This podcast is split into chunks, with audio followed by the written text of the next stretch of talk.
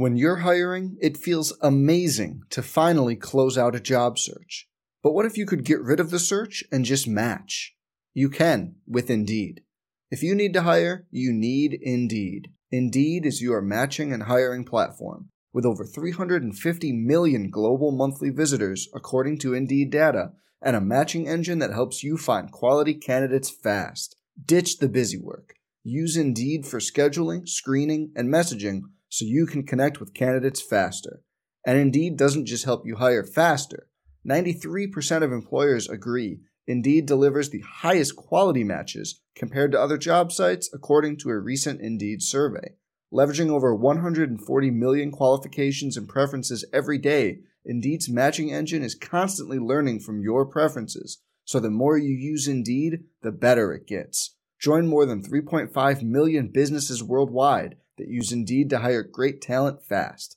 And listeners of this show will get a $75 sponsored job credit to get your jobs more visibility at Indeed.com slash BlueWire. Just go to Indeed.com slash BlueWire right now and support our show by saying you heard about Indeed on this podcast. Indeed.com slash BlueWire. Terms and conditions apply. Need to hire? You need Indeed. Some people just know the best rate for you is a rate based on you with Allstate. Not one based on the driver who treats the highway like a racetrack and the shoulder like a passing lane. Why pay a rate based on anyone else? Get one based on you with DriveWise from Allstate. Not available in Alaska or California, subject to terms and conditions. Rates are determined by several factors, which vary by state. In some states, participation in DriveWise allows Allstate to use your driving data for purposes of rating. While in some states, your rate could increase with high risk driving. Generally, safer drivers will save with DriveWise. Allstate Fire and Casualty Insurance Company and affiliates, Northbrook, Illinois. Post game interview with uh, Marcus Arroyo brought to you by Outrigger Hotels and Resorts. So, first of all, congrats on the victory. It's nice to open the season with a victory. Yeah, yeah, it is. It, and it's nice to open it with, with some good football. You know, I think that when you win sloppy, there's there's some things you, you know you look at that and you're like, man, it was sloppy. But I, I really like the efficiency that we played with in a lot of areas, particularly in the first half when, um, you know, when you had your guys out there who'd have the most reps. Let's talk about Doug's performance. Super efficient. You know, even got a play in in the second half, but uh, that, that's a great season opener for him. It is, and that's what you want, and those are the, those are the standards we drive in there. I know I gotta I gotta wait to see Caleb Herring because I think I think he was bumping up against Caleb's all all time efficiency record. So uh, he's in a good he's in a good cast of uh, characters if that's the case. But did a really nice job, man, of leading and and, and, and and playing well and understanding situational football. Had a two minute drive. I mean, there's just a lot of good things to build off of, and now it just gets harder because now now they know a lot of those passes that he completed were not first choice passes. It was through the progression, right? Yeah, that, that, and that's the other thing that's really nice is now you're seeing guys play the game at, a, at a kind of a, the game slowing down.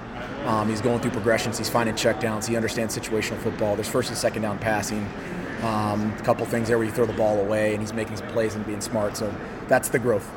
Was the uh, deep shot touchdown, the 72-yarder to Ricky White, was that first in the progression? I mean, that, that was a that's a ballsy call if that's the the option on a third and two. Well, we're not afraid about being aggressive, but to, to tell you the truth, he checked that play. Yeah, he checked it, so that was big time, and uh, that was really cool to see. He, he, he, him and Ricky are on the same page. He checked it, and he called himself, called his own shot.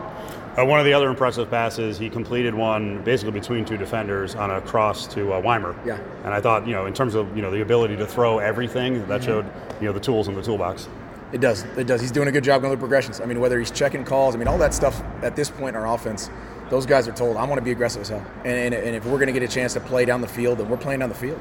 And uh, he did a good job. I think he stayed with a lot of progression, stayed with stayed with the stayed with the reads, stayed with the protection, and uh, played catch. What do you think of uh, Aidan Robbins' debut?